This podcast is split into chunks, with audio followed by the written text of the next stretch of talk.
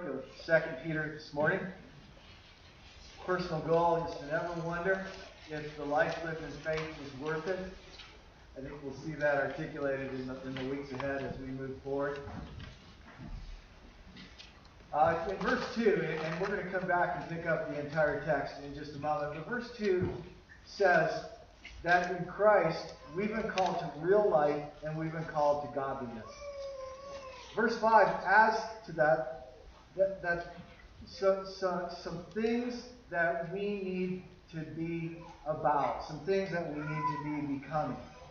And so, verse 8 says this it says, For if these things are yours and about, you will never be barren nor unfruitful in the knowledge, and if you understand that word knowledge, in relationship to our Lord Jesus Christ. That your life will be fruitful out of the very relationship of Jesus Christ. I think it's, it's safe to say that, that pretty much everyone I know wants to live a fruitful life. None of us wants to simply go through the motions. We all want to know that we matter. We all want to make a difference. And I say that only as a general rule because every once in a while we come across those individuals who, for whatever reason, either don't just care or don't, don't care at all, or somehow they're on a mission to mess things up. But as a, a general rule, see, people seem to have an innate desire to know that their lives have mattered to someone in the big picture, that someone will recognize and value their contribution a, a recent revelation to me centers around my own mom uh, in the last few months. You know, uh, my mom always had a couple of initiatives that drove her. Uh, one of those initiatives uh, has been when you have your health, you have everything. A second initiative, and, and this is a huge one for her, the only thing I ever wanted in life was to be a good mom. Now, those are great goals. I mean, they're noble goals. I, I salute my mom, and I think she's done an incredible job in many ways. However, I see some major flaws in living by those two philosophies. She's now 87 years old. Her faith, her health is beginning to fail. And if your health is everything and you lose that, then what do you have? And truth be known, there are great stories told of people who didn't have their health, and God used them in mighty ways. They were driven by purpose. And, and mom, if your greatest goal is to, to be a great mom, what do you do when your kids have grown up and gone? What do you have left. And truth be told, I've known people who, at the threshold of their kids' departure, have gone on to experience some of the greatest moments of their lives. Now, this was highlighted for me a, a few weeks back where I was in a discussion with the pastors, uh, the EMA, eight churches in town that we fellowship together. We do some really awesome stuff together. We're friends. We pray for each other. And we were talking about what can we do to better meet the needs of widows in Estes Park. And in the course of that discussion, one of the things that was highlighted as being the biggest struggle that widows face is a sense of purpose. Wow. People want to know that their lives matter. They want to make valuable contributions. So I like a story that dates back to July 2nd, 1982. A man named Larry Walters. He was just an ordinary retired man living in the outskirts of Los Angeles. And he was happy to kind of sit in his lawn chair and soak up the sun every day until one day he got bored. And so he came up with this crazy idea that maybe he could tie helium balloons onto his lawn chair and float out over the Mojave Desert. So he went to the local Army surplus store. He bought 40 weather balloons a tank of helium, rope, stakes, and a parachute, tethered his launcher to the ground while he attached the helium balloons. And then he sat down, surrounding himself with sandwiches, with, with water, with his parachute, and a pellet gun. Everything was going great. Until he cut the tether. You know, he thought maybe he'd float up 25 feet, 100 feet at the most, you know, be a pleasant ride. But no. He shot up into the sky like a rocket. And the winds didn't carry him eastward over the Mojave. No, when he finally leveled out, he found himself at 16,000 feet above Long Beach. Right in the flight path of LAX airport. Yeah, a pilot's reported to have called in to the tower. I haven't been drinking, but I swear I just flew past a flying a man in a flying lawn chair. so finally, Larry was able to get his breath. He picked up his pellet gun off his lap and he took out a few balloons, which allowed his gradual descent, only to find himself tangled up in, in some power lines. But he was okay. Yeah, uh, you know, the FAA, FAA ended up finding him some $4,000. But the big deal in this story is this. He was asked the question, Mr. Walters, why would you do such a thing? And his classic answer was this You just can't sit there.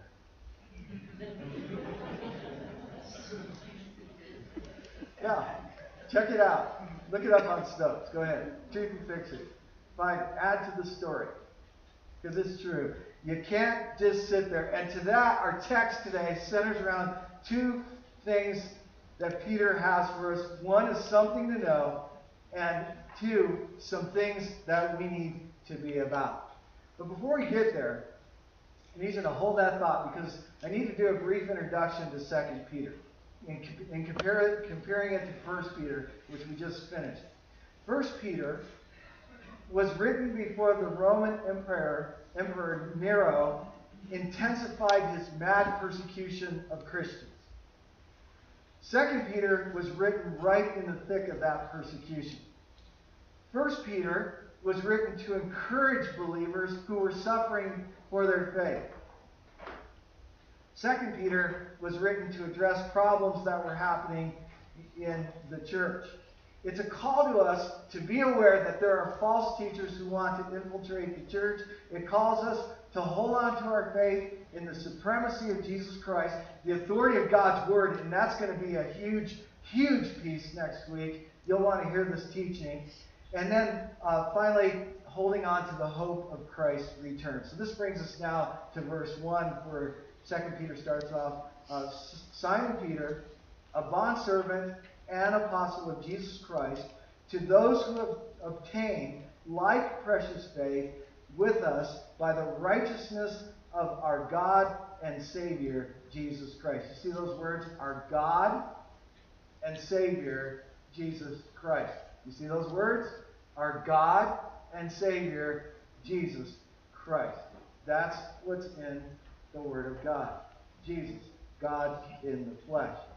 But it's interesting because Peter begins began his, his first book by calling himself an apostle of Jesus Christ. Now he begins by calling himself a bond servant first and an apostle second. Maybe says something about a change of heart in Peter. That if he's going to lead, he must be a servant first. He also begins here in the first book, uh, he called himself Peter, which is the name that Jesus gave him, a stone. But here he begins with his birth name, Simon Peter. And I have to wonder if maybe Peter, at this point of his life, is remembering what he was before Jesus got a hold of his life. And there's a very valuable application to all of us today.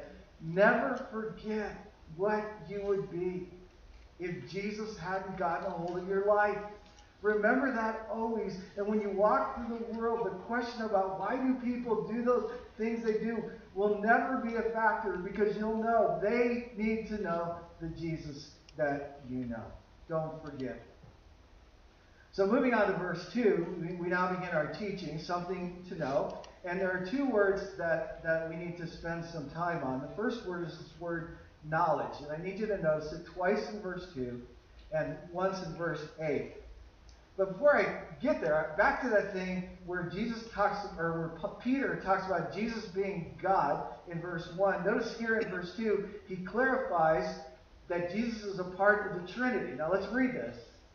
Grace and peace be multiplied to you in the knowledge of God and of Jesus our Lord, as his divine power has been given to has given to us all things that pertain to life and godliness through the knowledge of him who I'm emphasizing these words on purpose called us by glory and virtue by which have been given to us exceedingly great and precious promises that through these you may be partakers of the divine nature, having escaped the corruption that is in the world through the flesh. So, this word knowledge, epignosis, it, it's not simply about an intellectual awareness, it's not about theoretical understanding. This is about relationships. Did you notice a, a moment ago when the shots were doing the Advent reading that in, in their reading it said that Joseph didn't know her until after the baby was born? Did you notice that? Same word. They were engaged. Did they know each other? Yes. They just didn't know each other intimately. This is about relationships. As believers, we are not merely called to know about God and say, yeah, we believe that there is a God. We are called to really know God and be known by God. That's the emphasis of this word epignosis. It's in knowing that we are given this divine power, the word dunamis, from which we get our word dynamite, and that begins to work in our lives, teaching us, here we go, this is where we started, the very purpose of our existence. God's intention and plan for our lives. It begins with a relationship with Him. So, my first question to you this morning Do you know Him? Do you really know Him? Or do you just know about Him? And do you pride yourself in saying, I believe in Him? Do you walk with Him? Does He know you? Very important. If you want to know your purpose in life, begin by knowing Him. Man's chief end, to glorify God and, and to enjoy Him forever. It's about relationship. All begins that day when you hear Him knocking at the door of your life.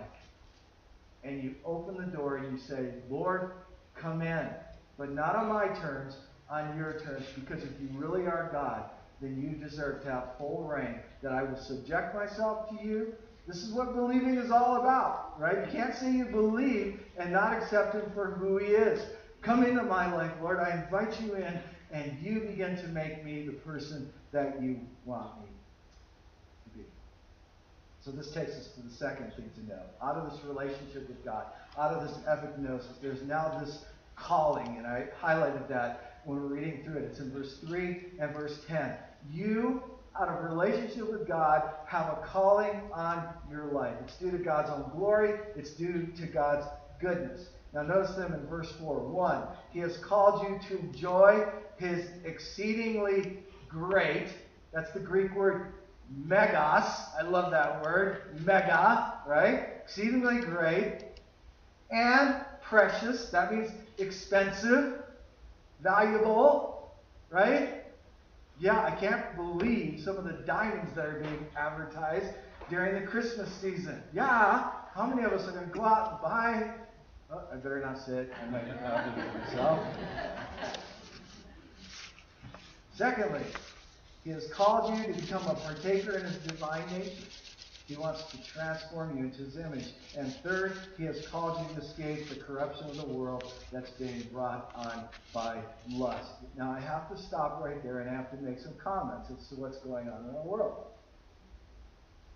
Called you to escape the corruption of this world that is being brought on by lust.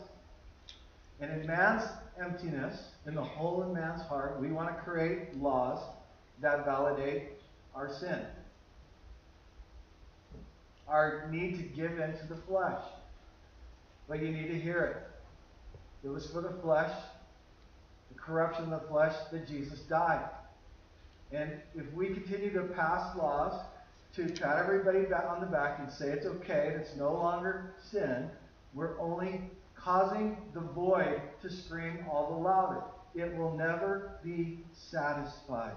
All the approval in the world cannot take God's rightful place in your life. I don't say that to be mean. I don't say it to be cruel. I have my own struggles with the flesh, but I'm not going to stand up here and pamper you and say, it's okay, you really don't need a Savior. Because these are the things that point us to our need of Jesus Christ. It's all right there.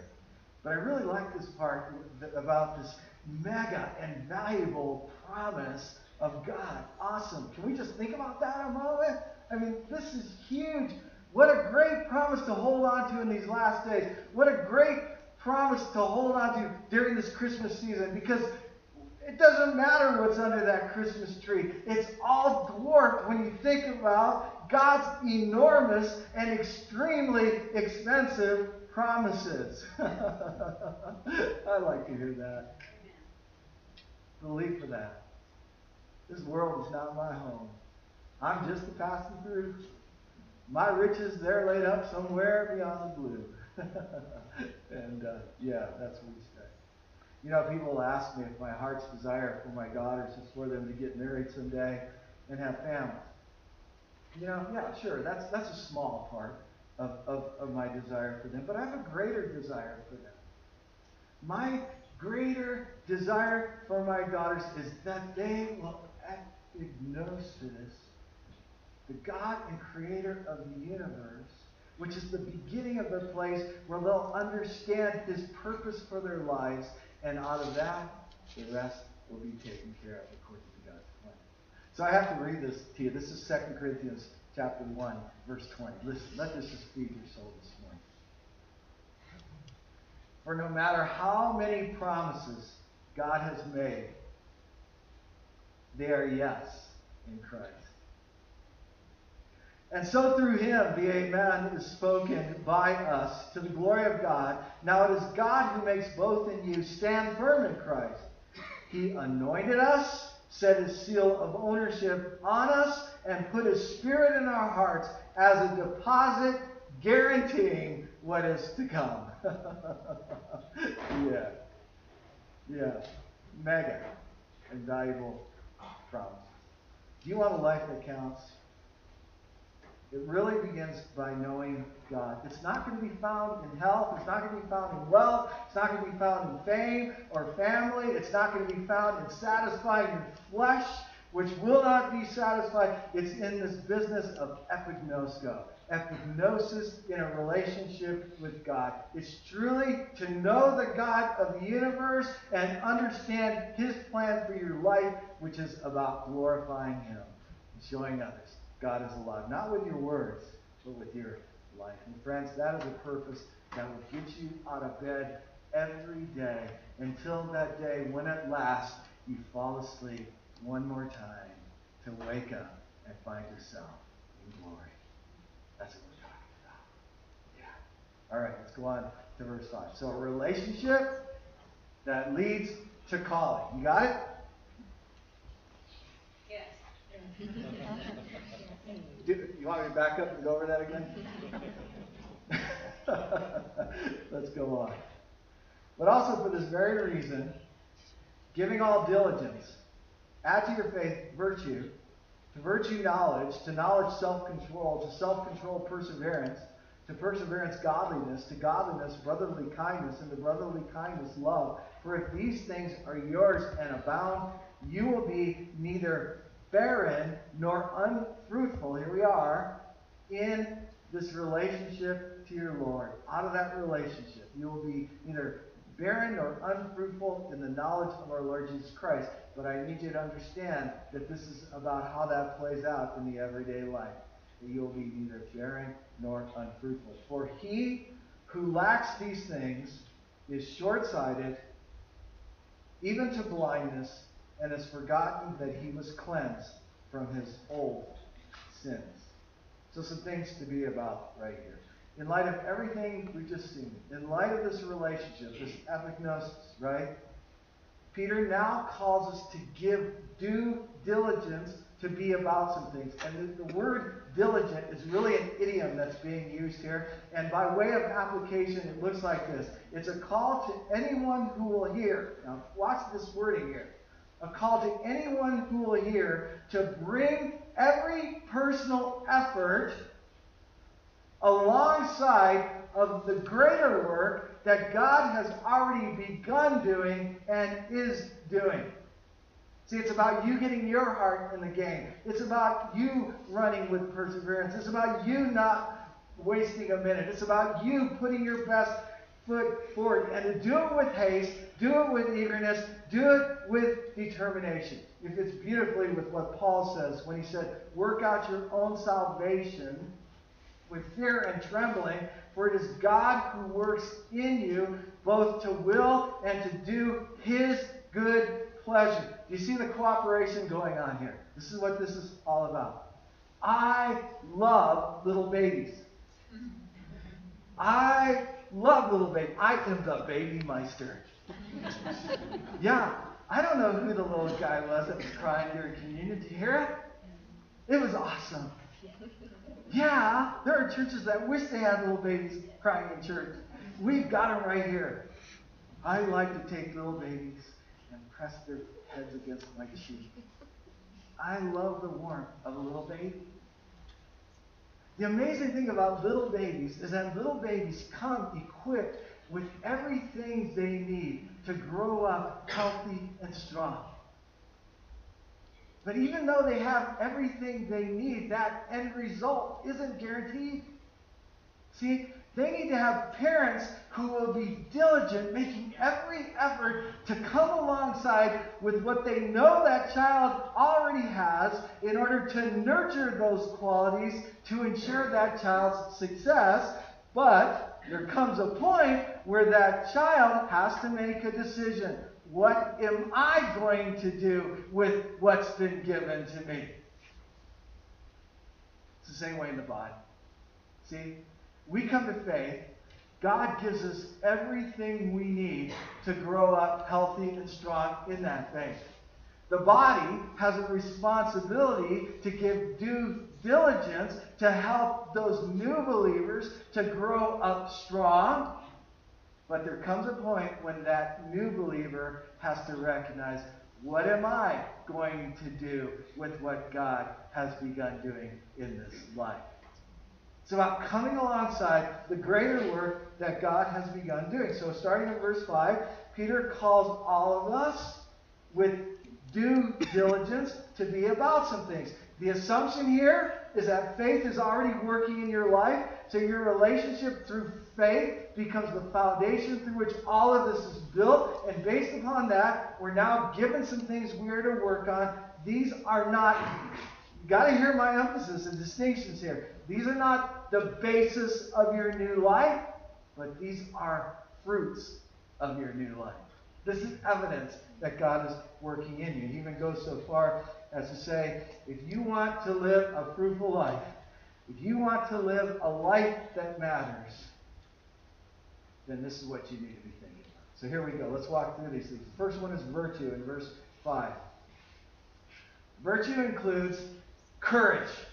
Yeah, that's right. Courage. It's a willingness to do the right thing and even to stand alone if necessary. Virtue.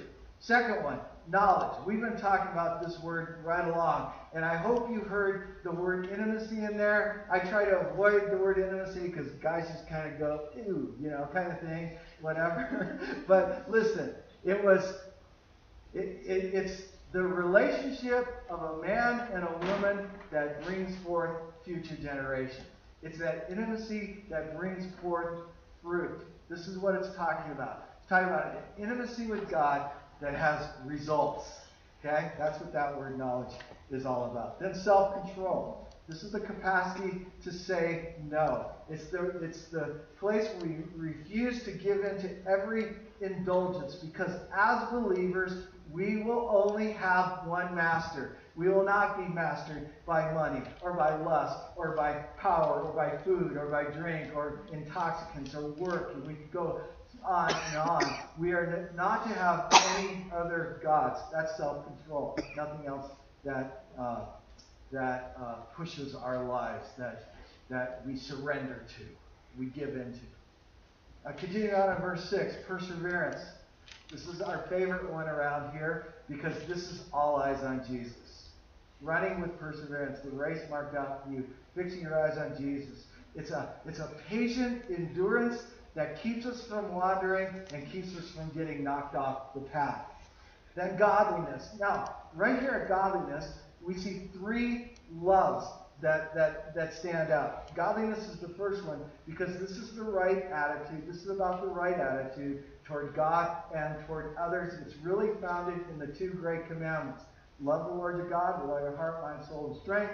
Love your neighbor as yourself. Friends, that is godliness, okay? Some of you were raised in these churches that suggested that godliness was the way you dressed. Right? And I have to tell you, as your pastor, that the people I've heard preach holiness the strongest are some of the most unloving people I've ever met. Let godliness manifest itself in one way your love for God and your love for others. Yeah.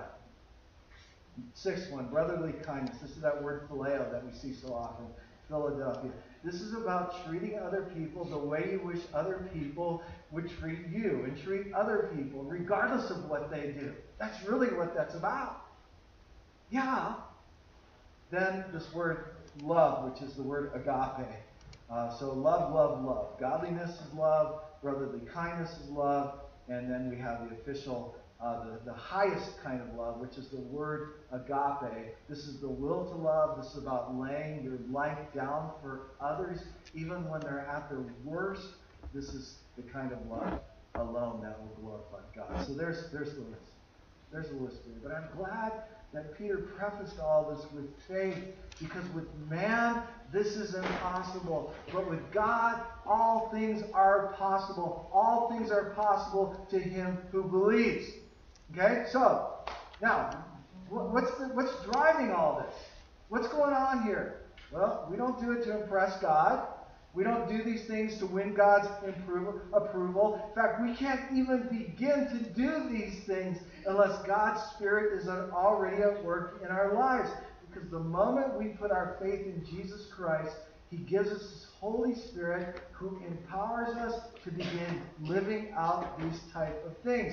But we must, deter- must determine that we're going to work with God. Allow God to do His work with our co- cooperation, giving due diligence and understanding what He wants from us. Wow. Are you getting this? Something to know? A relationship that results in a calling. And some things to be about really fruits of the Spirit. These things we don't do, well, we'll see it here in just a moment, so we'll let me get ahead of myself. But we saw we don't do them to win God's approval, but these are the things that glorify God. Let's finish the text. Watch this. Verse 10. Therefore, brethren, be even more diligent to make your call and election sure. For if you do these things, you will never stumble. For so an entrance will be supplied to you abundantly into the everlasting kingdom of our Lord and Savior, Jesus Christ. An entrance made available to you into the everlasting kingdom. Now, reading that, look at that, what's said there. Does this mean that your hope of salvation is in jeopardy? Is that what this is saying? Is it in jeopardy, a, jeopardy that depends upon you doing enough of the right things? Is that what this is saying right here? No. But what it's saying is that these things and the desire to do them is evidence. They are the evidence that God's Spirit truly is at work in your life. Now, hear this. Very important statement. God doesn't save us simply to guarantee us a place in His kingdom. That's not what this is all about. God saves us so that we can become living testimonies of His glory and His goodness. That's what this is all about. And that is a purpose that will keep you getting out of bed every day until the day you wake up and you find yourself in glory. So there's the beginning of Second Peter. A proper relationship that leads to a proper calling. Next week we need to talk about the foundation of all. Okay, so right now, let's just pause right here. Consider this. Where are you in relationship to the Lord? Honestly, between you and God, where are you?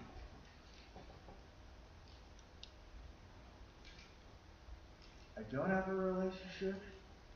I realize I need a relationship. I have a relationship. Where are you? And where would you like to be? And if you said, I have a relationship, how is that relationship affecting your decisions each day, affecting your sense of purpose? Lord, just search our hearts and know us.